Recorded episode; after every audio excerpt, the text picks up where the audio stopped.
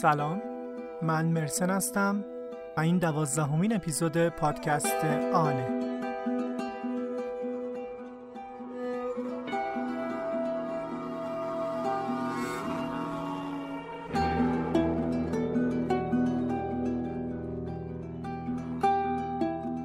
پادکستان پادکستیه که توی هر قسمتش داستان واقعی آدم ها رو تعریف می‌کنیم و سعی می‌کنیم خودمون رو جاشون بذاریم.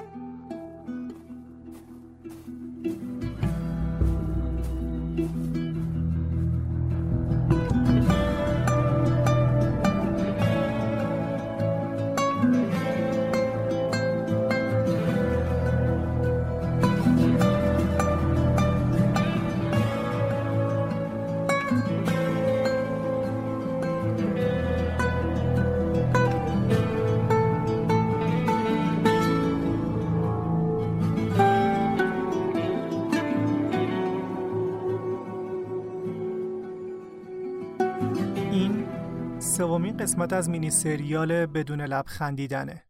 سه تا نکته رو سریع بگم و بریم سراغ داستان.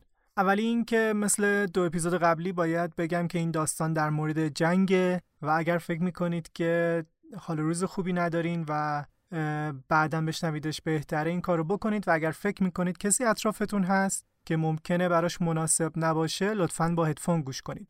نکته دوم این که سی سال از این داستان میگذره. و من سعی کردم که روایت های مختلفی که از این داستان و آدم های دخیلش وجود داره رو بشنوم و به همونها استناد کنم. اگر کسی رو می‌شناسین که توی اون برهه زمانی بوده یا آدم های دخیلی در این داستانه و ممکنه جور دیگه ای قسمتی رو به یاد بیاره الزامن اشتباه نمی‌کنه. یک مورد دیگه این که به نظر من پادکست حسی که داره متقابله. شخصیت داستان به شنونده ها اعتماد می‌کنه و داستانش رو تعریف می‌کنه و از اون طرف هم شنونده ها با شخصیت داستان همزاد پنداری می‌کنن. حالا فکر کردم که همونطور که یوسف داره با ما حرف می‌زنه و داستانش رو میگه شاید ما هم دلمون بخواد حسمون و حرفمون رو در مورد داستانش بهش بگیم. من یه پیج ساختم توی وبسایت پادکست که می‌تونید به اونجا برید و برای یوسف هر پیامی که دارید بنویسید. و ما به دستش میرسونیم. همینطور می‌تونید براش از طریق تلگرام وایس بذارید که همونجا توی همون صفحه آدرسش هست. آدرس سایت پادکست هم onpodcast.ir که توی توضیحات همین اپیزود قرارش میدم. خب بریم سراغ داستان.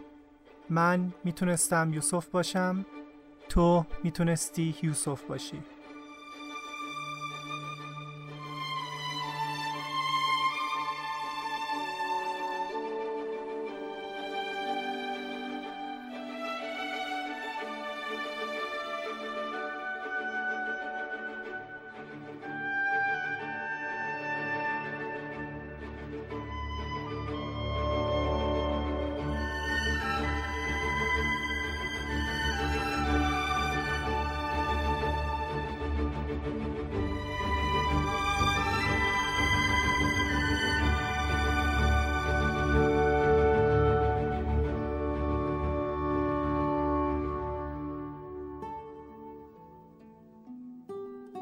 هواپیما اوج گرفت و بین ابرا رفت. با اینکه هیجان پرواز داشتم ولی بیحال بودم و از پنجره بیرون رو نگاه می کردم. پیجر هواپیما به بانوان عزیز تذکر داد که به حرمت جانبازایی که توی هواپیما هستن پوشششون رو رعایت کنن. ولکنم نبود. من یکی که کاری به کسی نداشتم. اصلا حرفم نمی‌تونستم بزنم و فقط داشتم از پرواز لذت می بردم. انقدر پیجر تکرار کرد و کسی هم گوش نکرد که من خوابم برد. زنگ پذیرایی که به صدا در اومد و غذا آوردن من که تکلیفم مشخص بود. نمی‌تونستم بخورم. اما ذهنم متوجه صندلی کنارم شده بود. مونده بودم که اون بدون دست چطور می‌خواد غذا بخوره. تا اون موقع اسمش هم نپرسیده بودم. طوری که انگار بلند بلند فکر کرده بودم سرشو برگردون طرفم و بدون هیچ تعارفی گفت که اسمم میرجه و جناب عالی باید لغمه کنی بذاری دهنم. خندم گرفت گفتم چشم. بعد از سه ساعت و نیم پرواز هواپیما اول توی فرودگاه ژنو نشست و باز بلند شد بعد از سی دقیقه به آسمون آلمان غربی و شهر فرانکفورت رسید. هواپیما با سرعت هرچه تمامتر منو به سرزمین جرمن ها کوبید. خواستگاه امپراتوری قدرتمند پروس سرزمین بتهوون که با جادوی موسیقیش جهان رو حیرت زده کرده بود و سرزمین هیتلر که با سحر کلامش یه جهان رو به خاک و خون کشیده بود. از هواپیما پیاده شدیم. وقتی که همگی وارد سالن فرودگاه فرانکفورت شدیم، مثل اینکه از غیب فرمانی ایستاده باشن، یک دفعه هممون با همدیگه توقف کردیم. با خودم می‌گفتم خدایا اینجا دیگه کجاست؟ صدای مردا و زنایی که بلند بلند میخندیدن، سگا و طول سگایی که به دنبال صاحبشون این طرف اون طرف می‌رفتن. اون گوشه کنارا هم اشاق مشغول کار خودشون بودن. همه چیز عجیب بود و همه صداها نامفهوم. دوباره بیدری راه افتادیم به یه سمتی بعد از کلی پیاده روی دست برغذا به در خروجی رسیدیم. یکم بعدش یه نفر اومد سمتمون و با توجه به ظاهرمون حتی نیاز نبود مطمئن بشه که داره دنبال ما میگرده. سلام کرد و سوار ماشین شدیم. بعد از عبور کردن از شهرها و شهرکها و جنگلهای زیاد به مقصد رسیدیم. به خونمون. کلن، پارک اشتراس، شماره پنج. این آدرسشه. خانه ایران. خانه دوم همه بچه های شلمچه وقتی به آلمان می اومدن. این خونه که حس عجیبی داشت با سقف شیروونی و حیات و معماری زیبا درست روی ساحل رود راین قرار داشت. بین خونه و راین فقط یه جاده ساحلی خلوت فاصله انداخته بود و صدای ترتر کشتیهایی که از راین میگذشتن همیشه توی خانه ایران تنین انداز می‌شد. همینطور دنگ دنگ صدای ناقوس کلیسایی که همون نزدیکی قرار داشت. اینا صداهای خاطر انگیزی هستن که هنوز که هنوز توی ذهنم تکرار میشن. همینطور وقتی که هوا مهالود می‌شد یا وقتی بارون میومد می‌شد ساعتها از پنجره بیرون رو نگاه کرد بدون اینکه خسته بشی. وقتی رسیدیم به خانه ایران تعداد مجروحینی که اونجا بودن بیش از تصورم بود ولی هر کدوم توی اتاقی جا شدیم. ایرج خانم که انگار دستاشو بهش مغروز بودم چسبیده به من شد هم اتاقیم و تخت کناریم رو اشغال کرد. تا اون لحظه واقعا به این فکر نکرده بودم که یه دست چه کارهایی ازش برمیاد. ایرج هم خلق عجیبی داشت. از همون اول کل وظایفم رو برام لیست کرد و به هم یادآوری کرد که حق ندارم یک لحظه از کنارش جنب بخورم و اینکه انتظار تشکرم ازم نداشته باش. البته اگر خدا خواست برام ثوابی بنویسه در کار خدا دخالتی نمی‌کنه. همیشه جملهاش دستوری بود. جای خواهش کردن امر می‌کرد. باید نصف شب براش آب می آوردم. درا رو باز می کردم. براش مسواک می زدم. مثلا خوابم می برد از بخت بد سرش می خارید. همون لحظه با پا به هم می زد و سرشو می آورد جلو یعنی سرمو بخارون. البته من توی دلم تحسینش می کردم. چون آدمی مثل اون که دست نداره اگه بخواد خجالتی و مسلحت اندیشم باشه چطور می‌خواد به حیاتش ادامه بده؟ از بخت من کتاب خونم بود. باید براش کتاب رو نگه می داشتم و ورق می زدم. ماهای اول منم به معاینه های متعدد و بعضی عملهای معمولی گذشت. یه روز بچه ها تصمیم گرفتن برن توی زمین نزدیک خانه ایران فوتبال بازی کنن. با کلی آدم که هر کدوم یک جایشون مجروح بود رفتیم زمین فوتبال. من که کلا اهل فوتبال نبودم ولی همه داشتن از سوابق درخشانشون در زمینه فوتبال می‌گفتن. ایرج هم که جلوتر از همه می‌رفت. مسئولای خانه ایران هم لباس ورزشی گرفته بودن. یارکشی کردن که دیدیم همون اول ایرج رفت توی دروازه وایساد. بهش گفتن ایرج تو چطور می‌خوای توپو بگیری آخه؟ که به من اشاره کرد و گفت اونا دستام اونجاست. و میاد با هم توی دروازه وای میسه. کلی خندیدیم آخرش رازیش کردیم بره نوک حمله. اول اطراف زمین چند نفر از آلمانی های هم محله وایساده بودن. کم کم هر کسی رد می‌شد وای میستاد به تماشا. همه می‌دونستن که مجروحین جنگی هستن که خونشون همینجاست. کم کم جمعیت زیاد شد. آلمانی هم یه صدا تشویق می‌کردن. خیلی صحنه عجیبی شده بود. بچه هم که باورشون شده بود دارن برای بایر مونیخ بازی می‌کنن سنگ تموم گذاشتن. اون روزا من زیاد از این دکتر به اون دکتر می‌رفتم و کم کم راه و چاه دستم اومده بود. بچه های خانه ایران که بعضیشون دانشجوهای کلن بودن همراهمون بودن. اما گاهی هم که وقت نمی‌کردن خودمون می‌رفتیم. یه روز اول صبح وقت ویزیت داشتم. تنها رفتم سمت مطب اما مطب بسته بود. به کاغذ توی دستم که توجه کردم دیدم انگار یه ساعت زودتر اومدم. نشستم روی پله های جلوی ساختمون. محله خیلی قشنگی بود. دیدم یه خانم داره از خونه روبرو سرک می‌کشه. اومد بیرون و اومد سمتم و به آلمانی و زبان اشاره گفت برای دکتر اومدی؟ گفتم آره. مجروحای زیادی برای معاینه می اومدن پیش اون دکتر. بهم گفت صبر کن همینجا. نمی‌دونستم چه کار اشتباهی کردم. رفت توی خونه و چند دقیقه بعدش با یه سینی صبحونه رنگارنگ اومد بیرون. فکر کنم از رنگ روی زردم فهمیده بود صبحونه نخوردم. اولش به سبک ایرانیا تعارف کردم ولی خیلی اصرار کرد. سینی رو هم زمین نمیذاشت. می‌گفت من سر پا نگه میدارم تو راحت بخور. منم کمی آب میوه و سوپ خوردم. توی دورانی که اونجا بودم با آدمهای پرمحبت زیادی برخورد کردم. دو تا چیز آلمانیا برای من خیلی جالب و پررنگ بود. اول اینکه به شدت به مجروحین جنگ و کهنه سربازا احترام میذاشتن. هر کسی که برای وطنش جنگیده بود براشون با ارزش بود. دوم هم اینکه انگار کشور رو خانم ها میگردونن. خانمهای آلمانی پرنفوذ و پرقدرت هستن. روزها همینطور به آرومی میگذشت. ایرج هم اوایل هفته یه بار و بعد هر روز می‌رفت به یه مؤسسه‌ای که کارش ساخت اعضای مصنوعی بدن بود. این مؤسسه داشت دستای مصنوعی برای ایرج میساخت که ساختارشون پیچیده بود. حداقل برای اون زمان پیچیده بود. این دستا با فرمان ذهن و حرکت مایچه ها کار می‌کردن. یه روز بالاخره دستاش آماده شد و توی بسته‌بندی آوردنش دم در خانه ایران. ایرجم رفت گرفتش و مستقیم اومد توی اتاق پیش من. همش خدا خدا می‌کردم که چیز درست حسابی باشن. که توی ذوقش نخوره. پروتزها رو در آوردم. آروم وارد دستاش کردم. و دور کتفش محکم کردم. رفتم یه لیوان آبسیب آوردم گذاشتم روی میز. گفتم ایرج تمرکز کن برش دار. هنوز حرفم تموم نشده بود که دیدم روبرون وایستاده. اومد دستاش رو دور گردنم حلقه کرد و سرش رو گذاشت روی شونم. صدای قیش قیش پروتزها رو از پشت گردنم میشنیدم. اما نوک انگشتاش حس لمس سرد و بیاحساس آهن رو داشت. اونم انگار دنبال چیزی میگشت که پیدا نمی‌کرد. دنبال حسی میگشت از سر انگشت دستاش. بعد از چند لحظه یک دفعه رفت عقبتر و با لبخند چند بار زد به شونم و باز که انگار ذهنم رو خونده باشه گفت حداقل سیگارم رو نگه میداره نه؟ و دور زد و رفت. از توی پنجره دیدم رفته نشسته یه سیگار لای انگشتاشه و زل زده به راین.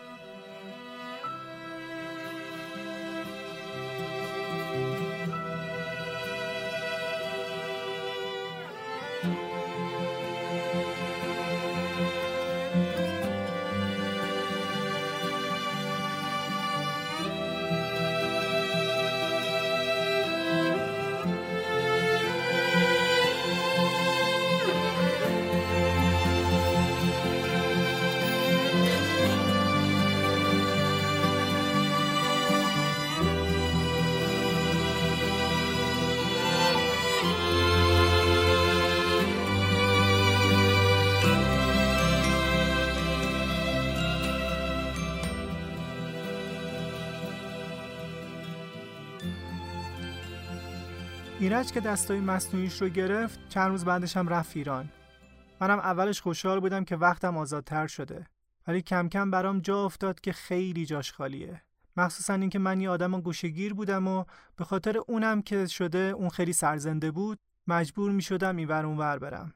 البته زمان زیادی طول نکشید تا بهم خبر دادن باید برم یه بیمارستان توی شهر دیگه. دکتر هانیکه که چند باری هم ویزیتم کرده بود قرار بود جراحی عمل استخوان برام انجام بده. توی خانه ایران چند نفر دانشجو ایرانی بودن که اصطلاحاً بهشون مترجم می‌گفتیم. اما در از هم راننده بودن هم همراه بیمارستان. یه روز صبح یکی از مترجما اومد دم در اتاق و گفت آماده شو باید بریم امروز بستری بشی. منم ساکمو جمع کردم و رفتم دم ماشین گفتم خب کجا قراره بریم؟ گفت زولینگن. گفتم زولینگن؟ مگه زولینگن هم جاییه؟ گفت آره شهره بپر بالا. بچه که بودم اسم زولینگن که میومد هممون فرار می‌کردیم. زولینگن برند یه ماشین سرتراشی دستی بود که ما بچه ها زمانی که مدرسه می‌رفتیم خاطره خوبی ازش نداشتیم. مدرسه مجبورمون می‌کرد که اندازه موهامون همیشه صفر باشه و هر موقع با زولینگن می‌خواستم موهامون رو بتراشن حتما چند جا زخ روی سرمون میموند. تا مترجم گفت زولینگن سرم درد گرفت. رفتیم تا رسیدیم به شهر زولینگن. شهر قشنگی بود و برعکس تصور من مردمش کچلم نبودن.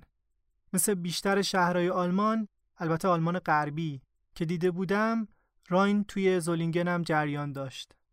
در عجبم از آدمهایی که صبحهای مهالود چشماشون به راین باز می‌شد و آدمهایی که توی نیمروز زیر بارون ریز بهاری روی سنگ فرش های ساحل راین قدم می زدن و می‌تونستن شبای برفی توی سکوت کنار راین خلوت کنن همشون باید شاعر می شدن.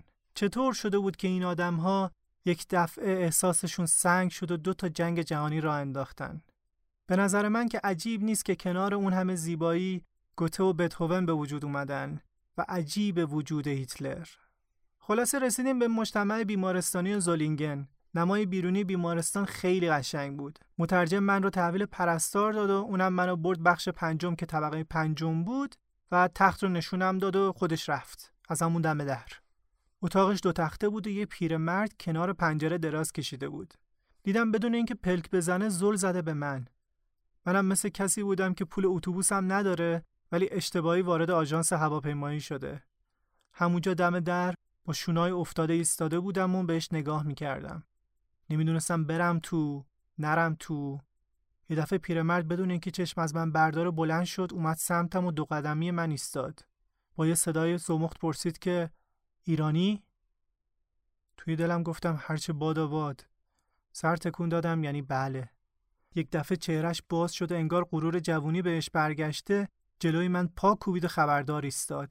بعدش برای اینکه به من حالی کنه با دستش ادای یک هواپیما رو در آورد با افکتا و صدای لازم.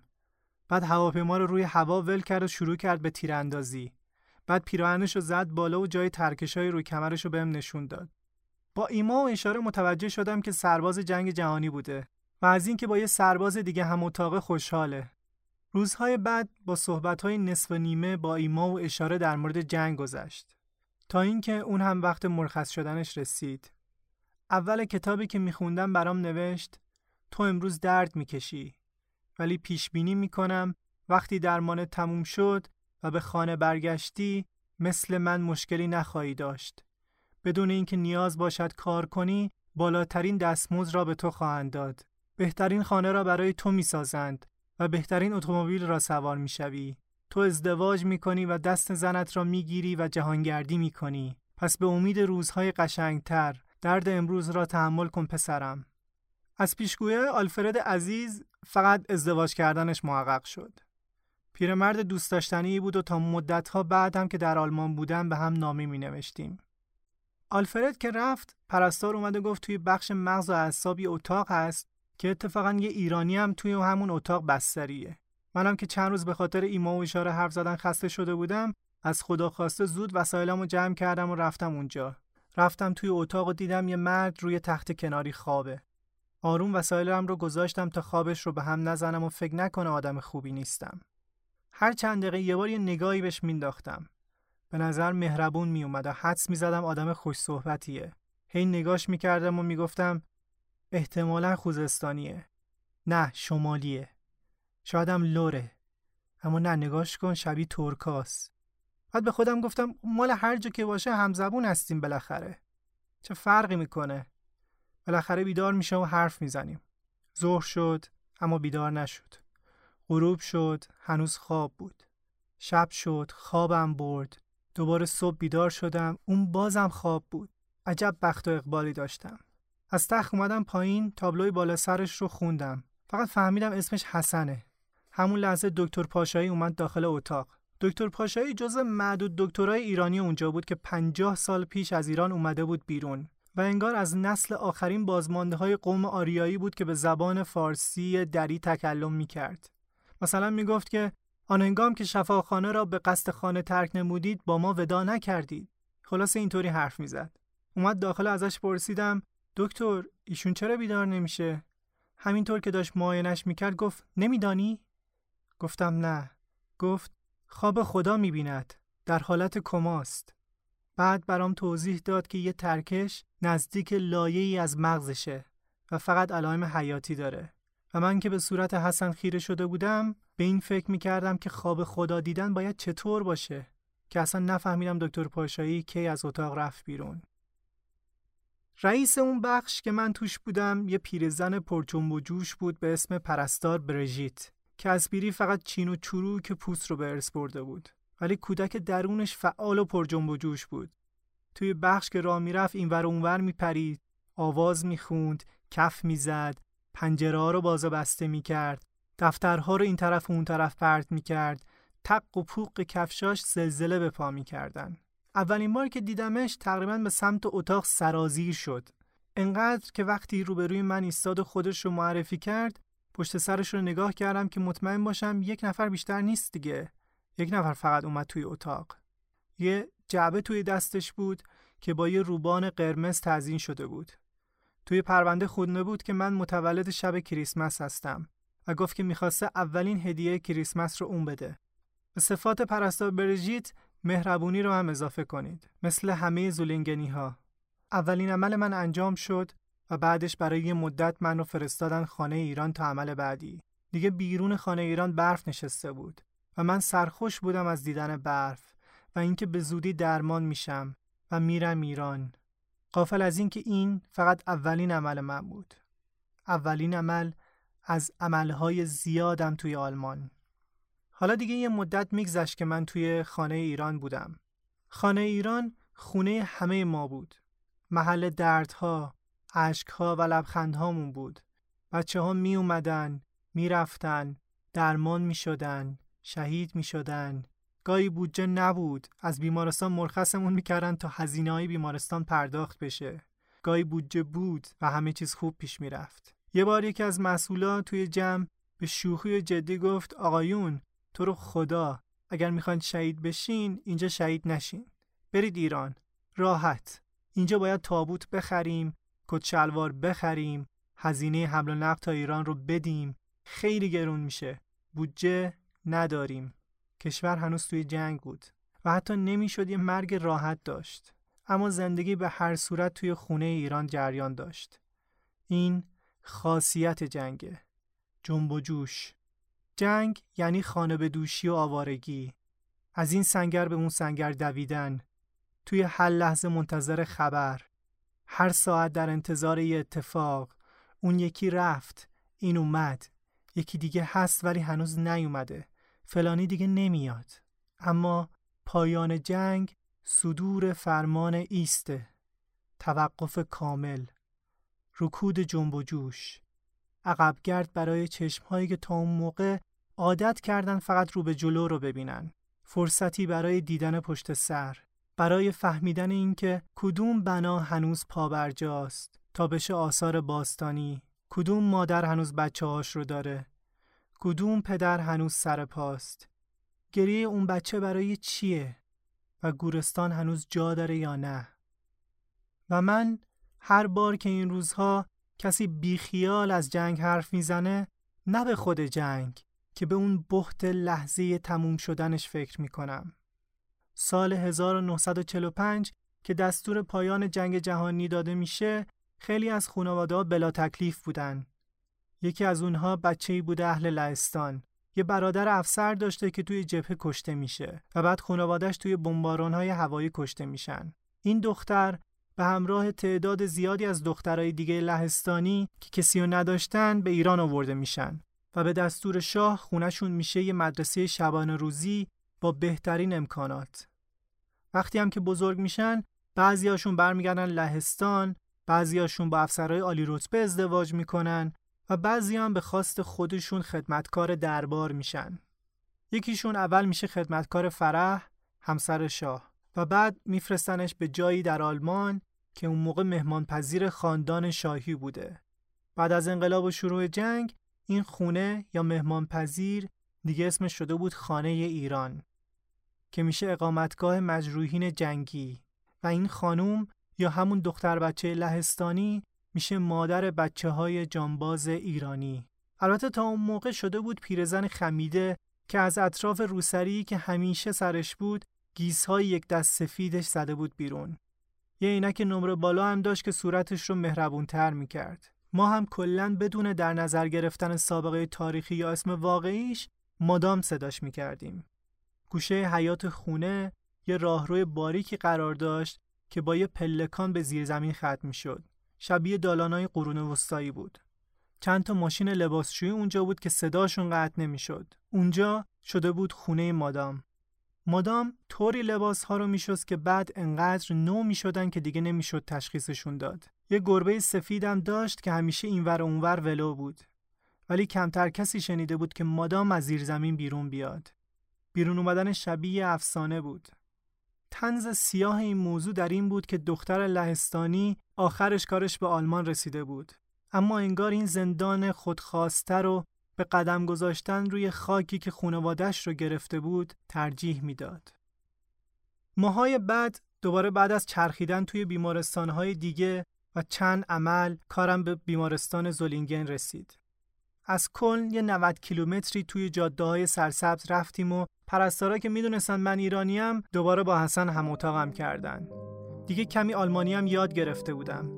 پرستار برژید هر روز میومد توی اتاق و مثل نسخه مسن پرنسسای دیزنی شلوغ می‌کرد. آواز می‌خوند، پنجره رو باز می‌کرد، می‌گفت ببین چه روز قشنگی، چه زندگی قشنگی، چه هوای خوبی و من که حالا علاوه بر نامفهوم صحبت کردن کمی صورتم بالا هم می‌رفت. برای اینکه راضی بشه که منو خوشحال کرده و بدون حالم خوبه یک کم صورتم رو تکون می‌دادم که یعنی لبخند زدم. توی بیمارستان حالم بهتر بود چون مجبور نبودم زیاد صحبت کنم. چون عذاب آورترین قسمت مجروحیت بعد از غذا خوردن و دردش شنیدن کلمه چی بود؟ به طور مداوم. هر جمله را باید چند بار تکرار می کردم و هی میشنیدم که چی؟ اما حسن که تخت جفتم خوابیده بود بهترین هم صحبت بود برام. هر چیزی می‌گفتم نمی‌پرسید چی. اون بدون کلمه حرف می‌زد و من بدون لب میخندیدم. بهش عادت کرده بودم. گاهی صورتش رو میشستم. موهاش رو شونه می‌کردم و اگه نیاز به مراقبت مدام داشت برای کمک به پرستاران منم کنارش بیدار میموندم. ما دوتا که تنها اونجا بودیم شده بودیم همراه همدیگه. اما یک شب که خواب بودم دیدم توی اتاق سر و صدا میاد. چشمام رو کم کم باز کردم.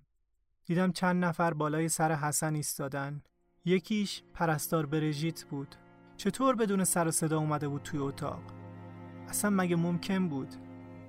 دیدم چیزی به همدیگه گفتن آروم دستگاه ها رو از حسن جدا کردن. اون لحظه متوجه شدم که حسن از دیدن خواب خدا خسته شده و رفته که خود خدا رو ببینه. چرخهای تختش رو باز کردن و بردنش بیرون. برژیت که داشت می‌رفت فهمید که من بیدارم.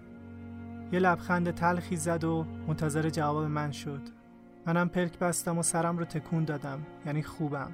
راضی شده رفت. از پنجره می دیدم که گلوله های ریز برف داره میاد پایین. اون شب حسابی سردم شده بود.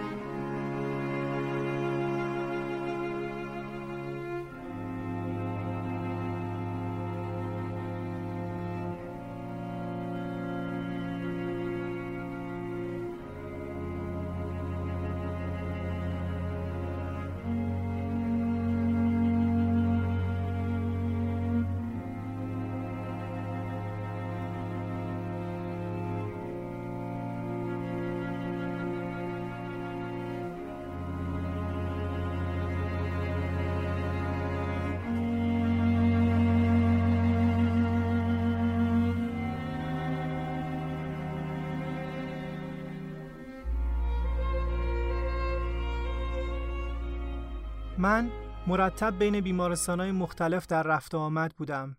کتاب میخوندم. زبان یاد می‌گرفتم. یه بارم برای یک هفته رفتم ایران و دیدارا تازه شد. اما تا چشم به هم زدم یک سال و نیم گذشته بود. زبانم بهتر شده بود و حالا که بیشتر به اطراف وارد شده بودم گاهی به عنوان همراه با بچه ها به بیمارستان ها می‌رفتم و وقت دکتر براشون می‌گرفتم. یه بیمارستانی بود به نام رگلین هاوزن این بیمارستان به صورت تخصصی به مجروحین سلاحهای شیمیایی اختصاص داشت. همیشه برام جای سوال بود که کشوری که مجروح شیمیایی نداره و خودش از بزرگترین فروشنده های سلاحهای شیمیایی برای چی بزرگترین، مجهزترین و پیشرفته ترین بیمارستان کل اروپا در این زمینه رو ساخته. یه قسمتی از فیلم از کرخ تاراین هست که خبرنگار میاد با جانبازای شیمیایی صحبت می‌کنه اون رو هم دقیقا توی همین بیمارستان پر کردن. اما هیچ وقت جواب سوالم رو پیدا نکردم. نمی‌دونم. احتمال داشت اونجا رو از روی خیرخواهی ساخته باشن. و یا اگر بدبینانه می‌خواستی نگاهش کنی ذهن می‌رفت سمت اینکه آیا اونجا آزمایشگاهی نبود که بتونن نتیجه سلاحهایی که ساخته بودن را بررسی کنن؟ الله اعلم. خلاصه ما گاهی می‌رفتیم کمک. چون توی بخش بیمارستان اونجا تا دوتا مجروح می آوردن دیگه پرستارا عذاب می گرفتن که چطور به اینا خوب برسیم. و وقتی که ما براشون تعریف می کردیم که بابا توی ایران توی راهروها هم مجروح بستری می‌کنن باورشون نمی‌شد. بچه های مجروح توی اون بیمارستان یکی یکی شهید می شدن. یه فیلمی بود که سالها پیش دیدم از آفریقا. اینطور که همه به صف می برای غذا و یکی معاینهشون می کرد. اگر امیدی به زنده بودنشون نبود یه ضربدر قرمز می‌زد روی پیشونیشون. یعنی اینا کارشون تمومه. اونجا هم علامت این که دیگه امیدی نیست این بود که می اومدن تختشون رو از بخش جدا می‌کردن تا جلوی بقیه شهید نشه. خودشون هنوز نمی‌دونستن قضیه چیه وقتی یکی جدا می‌شد ولی ما می‌دونستیم این جدا کردن یعنی اینکه نهایتا دو روز دیگه زنده باشه. ما هم سعی می‌کردیم کسی نفهمه. وقتی هم میپرسیدن می‌گفتیم عمل داشت بردیمش برای عمل.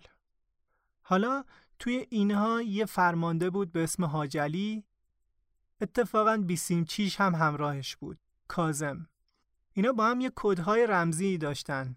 برای همدیگه یادداشت میفرستادن که کسی سر در نمی آورد تا اینکه نوبت کازم رسید که تختش رو ببریم. جداش کردیم و بردیمش توی اتاق قرنطینه. و بعد یه کاغذ داد دست من گفت که اینو میشه بدی به حاجلی منم گفتم باشه. به نوشته نگاه کردم گفتم خدایا این چی نوشته اصلا؟ یه چیز بیمعنی بود. دادمش به حاجلی لبخند زد و تاش کرد و گذاشتش کنار. چند روز بعدش من نبودم. یکی از بچه ها میره که تخت حاجلی رو هم جدا کنه. بهش میگه که عمل داری. حاجلی میخنده میگه که پس وقت منم رسید. قبلا کازم بهم خبر داده بود که کجا رفته. خوبه. پیش همدیگه باشیم بهتره. ما رفیق نیمه راه نیستیم.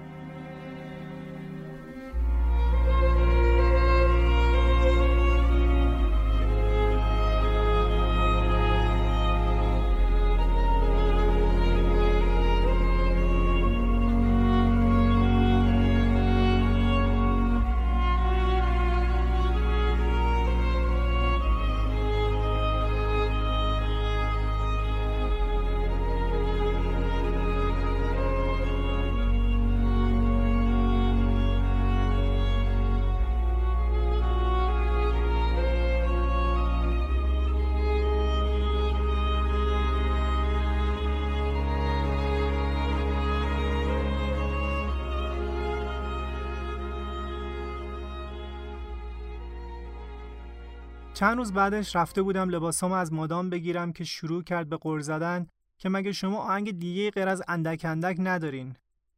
بچه ها روی ریپیت همش آهنگ اندک اندک از شهرام ناظری رو گوش می‌دادن. خندم گرفته بود از حرفش. گفت که بیا اینم لباسات بعد گفت سب کن. حاجلی می‌شناسی؟ گفتم بله. گفت بیا اینم لباساش با ناراحتی گرفتم. گفت کازم چطور؟ گفتم آره. اونا رو هم داد بهم و چقدر لباساشون روی دستم سنگینی می‌کرد. آدم ها می اومدن، می رفتن، می شدن یا با دست و پای جدید راهی ایران می شدن. خیلی وقت بود که از آلفرد همون مجروح مسن آلمانی هم نامه به دستم نرسیده بود که پستچی اومد یه نامه از آلفرد بهم داد.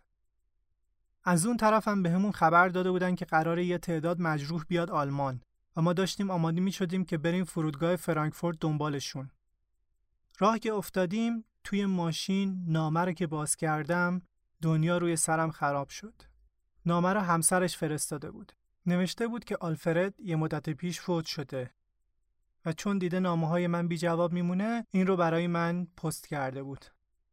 آخرش هم برام آرزوی بهبودی کرده بود. هیچ فکر نمی کردم بین این همه دوست و رفیق که مرتب اینجا شهید می شدن انقدر برای فوت آلفرد ناراحت بشم.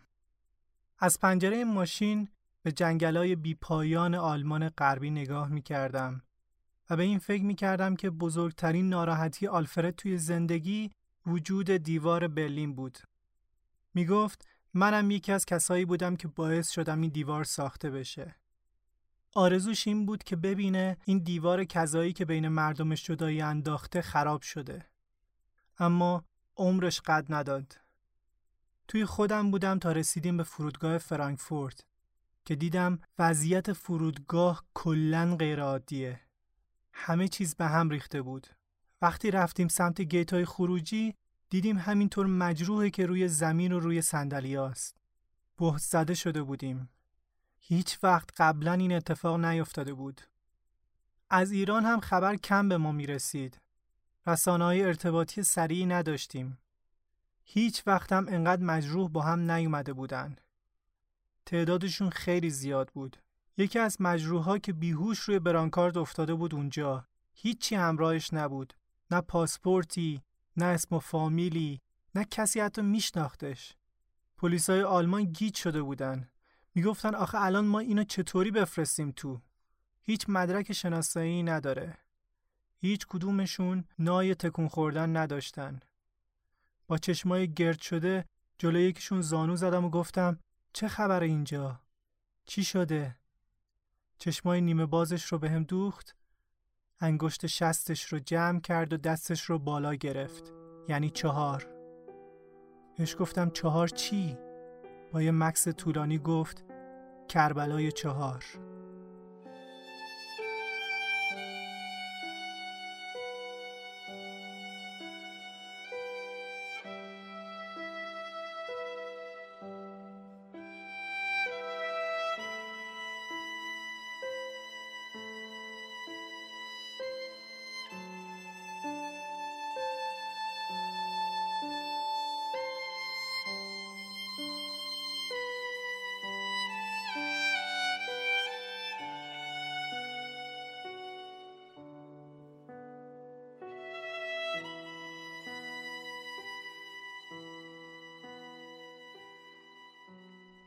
خانه ایران حسابی شلوغ شده بود.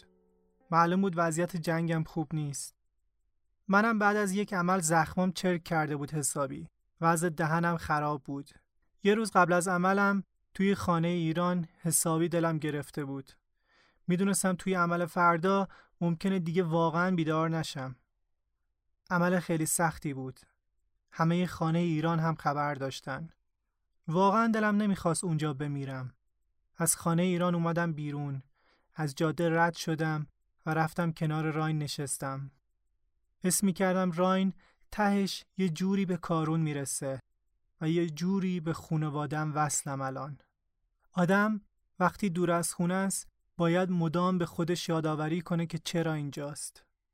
دلتنگی آدم را فراموشکار می‌کنه. شروع می‌کنی به توجیه که چرا اومدم اینجا. به خودم می‌گفتم درد. فکم اونقدر درد نمی‌کرد که. غذا بالاخره یه جوری غذا میخوردم با سرنگم می‌شد دیگه.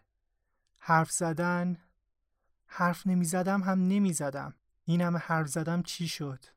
اما کافی بود که توی آینه نگاه کنم تا یادم بیاد که چرا اینجام دلم میسوخت برای کسایی که دلایلشون روی صورتشون نیست و توی آینه نمی‌تونن ببیننش. تا یادشون بیاد دلتنگی چه بلایی ممکنه سر آدم بیاره. کم کم اشکای خودم هم جاری شد. چند لحظه پشت سرم رو نگاه کردم که مطمئن بشم کسی نگام نمی‌کنه. بچه ها داشتن توی حیات میچرخیدن، حرف می‌زدن و بازی می‌کردن که نگاه هم به پنجره کوچیک زیر زمین افتاد. مادام داشت نگام می‌کرد که تا نگاه هم به نگاهش خورد از پشت پنجره رفت کنار. روم رو برگردوندم. یه دفعه دیدم صدای بچه ها قطع شد. دوباره برگشتم دیدم مادام توی حیات و داره میاد سمت در. نه فقط من که هیچ کدوم از بچه هایی که توی حیات بودن باورشون نمی‌شد. مادام از زیر زمین بیرون اومده بود. از در اومد بیرون آروم آروم قدم برمی داشت. از جاده رد شد و اومد نشست کنار من. بدون اینکه منو نگاه کنه. زل زده بود به راین. هنوز نمی‌دونستم چی شده که اومده بیرون. که زیر لب خوند اندک اندک جمع یاران می‌رسند. که بین اون همه اشک یه دفعه زدم زیر خنده. خودش هم لبخند زد. با گوشه روسریش اشکامو پاک کرد. انگار که همه چیز یه دفعه بهتر شد. انگار که دی پیشم بود. حالم بهتر شد. برگشتیم داخل.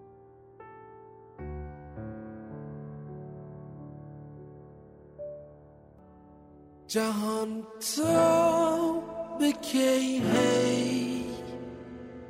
مهاجر به سازه به دریا. بریزه به چرخه زمین تا به کی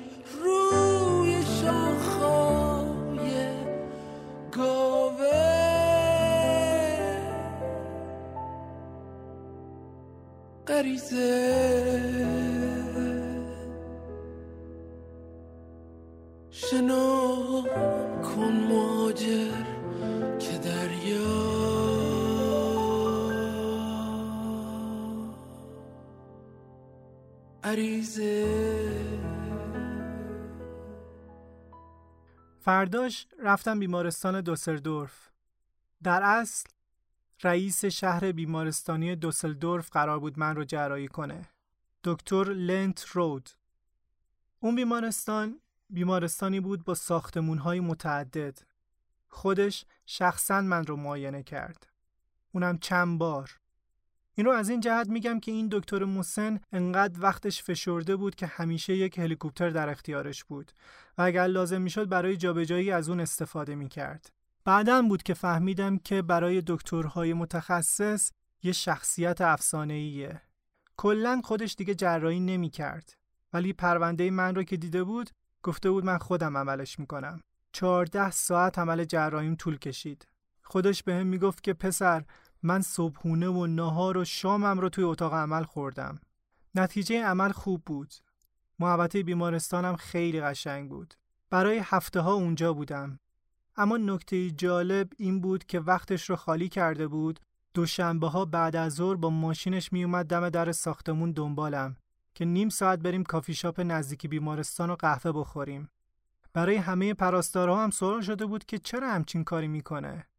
بعدا که ازش پرسیده بودن بهشون گفته بود که من خودمم امدادگر بودم توی جنگ جهانی دوم. مجروح هم شدم.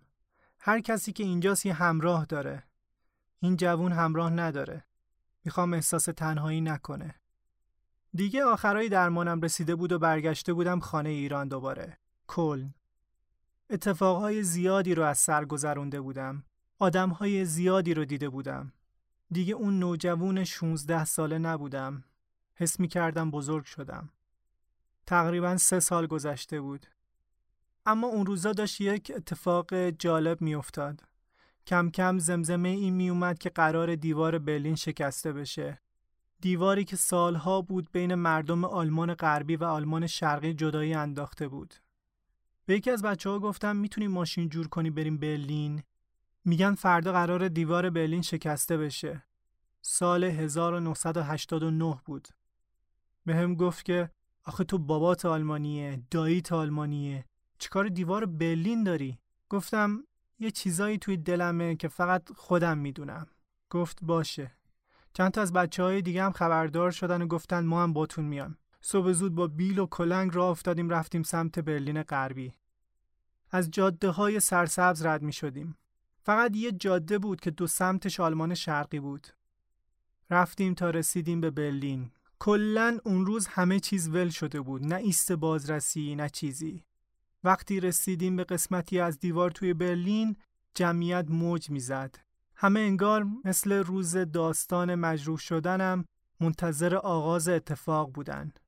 خیلی شلوغ بود. که یه دفعه یکی از سربازای آلمان شرقی پرید این ور دیوار. و همین کافی بود که یه عده از این ور برن اون ور و از اون ور بیان این ور و یه عده هم شروع کنن دیوار رو خراب کنن. خشت به خشت. همه غرق شادی بودن. همون اول یه تیکه سنگ از دیوار برلین رو برداشتم و گذاشتم توی جیبم. این همون سنگی بود که توی فاو هم همراه هم بود. منم یه تیشه برداشتم و رفتم سمت دیوار حس خیلی عجیبی داشتم تیشه رو بردم بالا و زدم اولین ضربه رو زدم برای ایرج برای دست هایی که نداشت برای اینکه فهمیدم گاهی اوقات آدم برای اینکه دلش نشکنه مجبور وانمود کنه که دل نداره. دومی رو برای آلفرد زدم که زنده نموند ببینه. دیواری که انگار وسط قلبش بود داره میریزه. سومی رو برای پرستار برژیت زدم که می‌دونستم هر بار که کسی توی بخشش شهید میشه انگار بخشی از خودش هم میمیره. چهارمی رو برای کازم و حاجلی زدم که نتونستن همدیگر رو تنها بذارن. باید میموندن زندگی می‌کردن رفاقت می‌کردن پیر می‌شدن پنجمی رو برای مادام زدم که خاطره ای از خانوادش نداشت و زیر زمینی که توش آزاد بود و مال خودش بود رو به همه دنیا ترجیح می‌داد. بعدی رو برای خودم زدم که سالهای اوایل جوانیم رو توی بیمارستان ها گذروندم. بعدی رو برای همه مجروح ها زدم. بعدی رو برای همه مادرها زدم. بعدی جنگ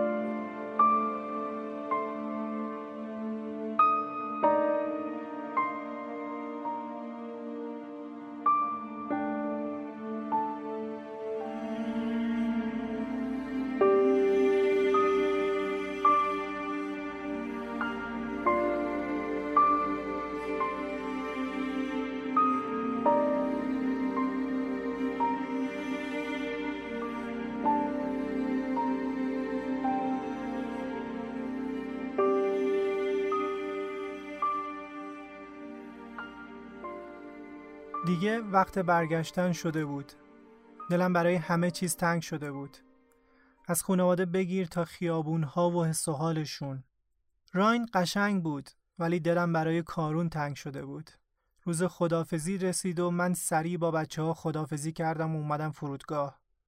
چون طاقت خدافزی رو نداشتم.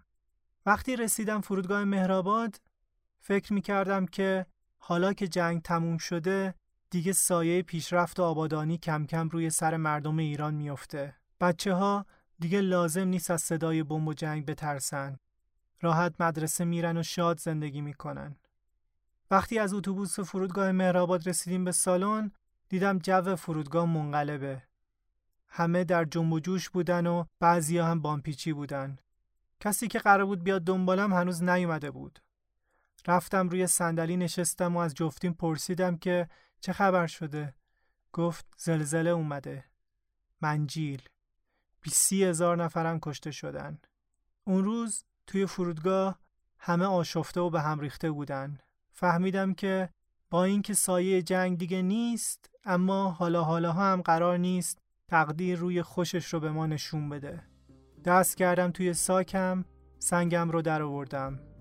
گرفتمش توی دستم.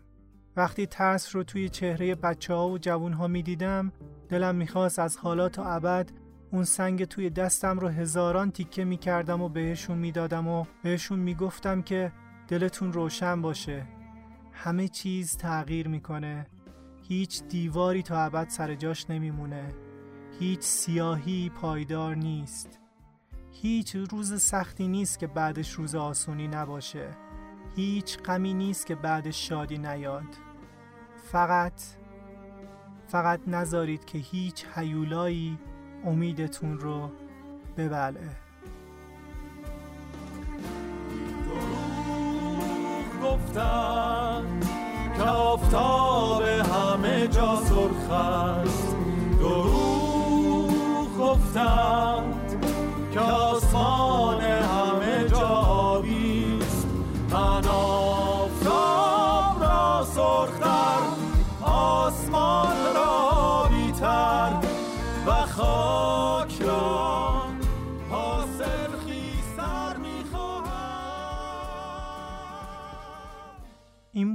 قسمت سوم مینی سریال بدون لب خندیدن. یادتون نره پیغامتون رو برای یوسف بنویسین. آدرس سایت هم در توضیحات اپیزوده. ممنونم از یوسف که داستانش رو برای ما تعریف کرد.